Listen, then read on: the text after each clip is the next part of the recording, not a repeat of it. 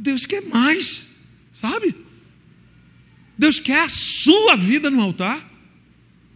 Deus quer você sendo um Cristo sobre essas ruas. Deus não quer uma multidão. Se Jesus esperasse por uma multidão, ele não chamava doze, ele chamava cem. E discipulava cem. Ele contemplava a multidão, mas ele saía para viver o que ele precisava viver. E o meu modelo de vida é Jesus. O seu padrão para ser seguido é Jesus. Então, se o teu padrão é Jesus, faça você o que te compete fazer, porque foi isso que ele fez. Ele não foi para a sinagoga e disse assim: Irmãos, eis que estamos aqui em Jerusalém. Irmãos, no dia 23, o nosso amado irmão Jacó está para promover uma ação evangelística no nosso bairro. Todos aqui, irmãos. Todos aqui. Deus vai fazer grandes coisas através das nossas vidas.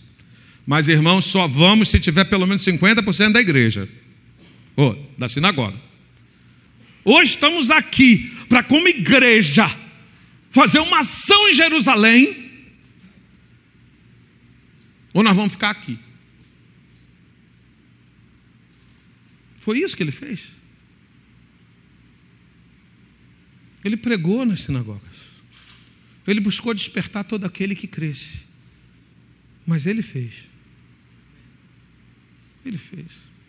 A começar em mim, irmãos. Isso não pode ser mais um discurso desse. Não pode. A gente tem que fazer disso prática. Eu preciso. Você precisa? Diga um amém se você precisa. Cara, vamos sair. E aí você pode achar que eu estou te propondo algo muito difícil. Tô não, tô não. Olha só o que, que diz Mateus 10, 18 ao 20. O contexto aqui é um contexto de perseguição, porque Jesus está falando com eles que provavelmente enviou os doze e disse assim: vocês vão ser perseguidos, vocês vão ser presos, vão vir atrás de vocês, hein? Vão caluniar vocês, vão prender vocês, e vão torturar vocês, e vocês vão sofrer, e vocês isso, vocês isso. Esse é o contexto e sereis até conduzidos à presença dos governadores e dos reis, por causa de mim, para lhes servir de testemunho.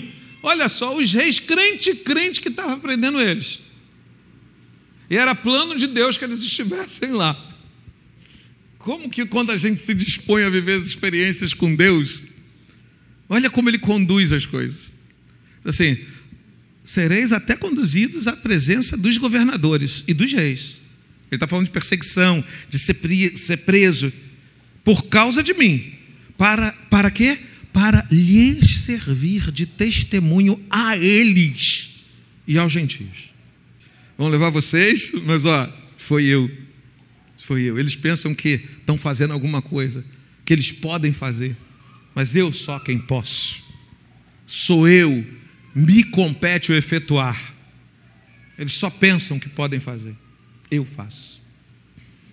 Mas quando vos entregarem, não vos dê cuidado como ou o que a vez de falar. Não se preocupem com o que vocês vão falar, porque naquela mesma hora vos será ministrado o que a vez de dizer. Meu Deus, né? Não, vocês estão diante de autoridade. Eu imagino um monte de pescador diante do governador. Governador, aquela cultura helênica vasta. O pescador, um homem rude, embora até conhecedor da lei, porque todo judeu o era de alguma maneira, mas quanto ao mais, um homem rude, grosseiro, Imagina o tremer dos dentes, bater das pernas. Você está diante do juiz do Supremo. Eu não sei se eu teria só bater nas pernas e só esse seria o meu sentimento. Mas, né? ou seja, de qualquer forma, seria um negócio complicado. Né?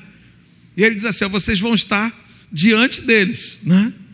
Mas não se preocupem com o que a vez de dizer. 20. Porque não sois vós quem falará, mas o Espírito do vosso Pai. Meu Deus, que coisa linda!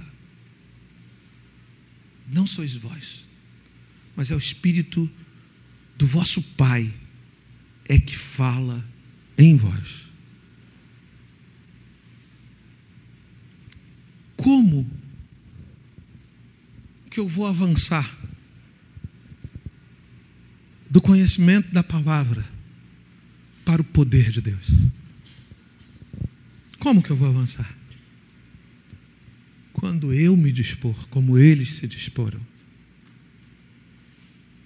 eu abrirei a boca e Deus é quem falará. Eu serei picado por serpentes, mas não experimentarei a morte. Não dá para fazer igual o cara lá doido, não, que foi lá só para testar isso, não. Não dá certo. Nessa hora sobe uma tarja dizendo: não faça isso. isso não é legal. É só se for por Deus. Né? Mas tô, serei picado por serpentes, mas não terão efeito. Me, me envenenarão, mas eu não morrerei. Eu não morrerei. Sabe, meus amados, experimente o poder de Deus. E você vai tocar naqueles que Deus te trouxer. Para fazer aquilo que Ele já decidiu que fosse feito no seu coração. E você? A gente é esse maravilhoso nada operoso nas mãos de Deus. Esse maravilhoso nada. Que só não faz porque ainda não entendeu que não é nada. Que só não faz porque ainda quer ser muito. Quer ser muito. Não é isso? A gente quer ser o mais preparado. A gente quer ser o mais capacitado. A gente quer ser o mais instruído. Aí Jesus pega uma criança, bota na frente da gente.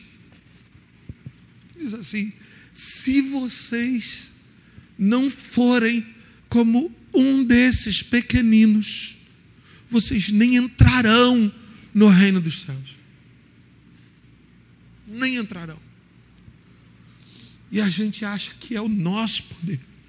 A gente acha que é a nossa capacidade, a gente acha que é a nossa competência, a gente acha que é, são as muitas horas de oração.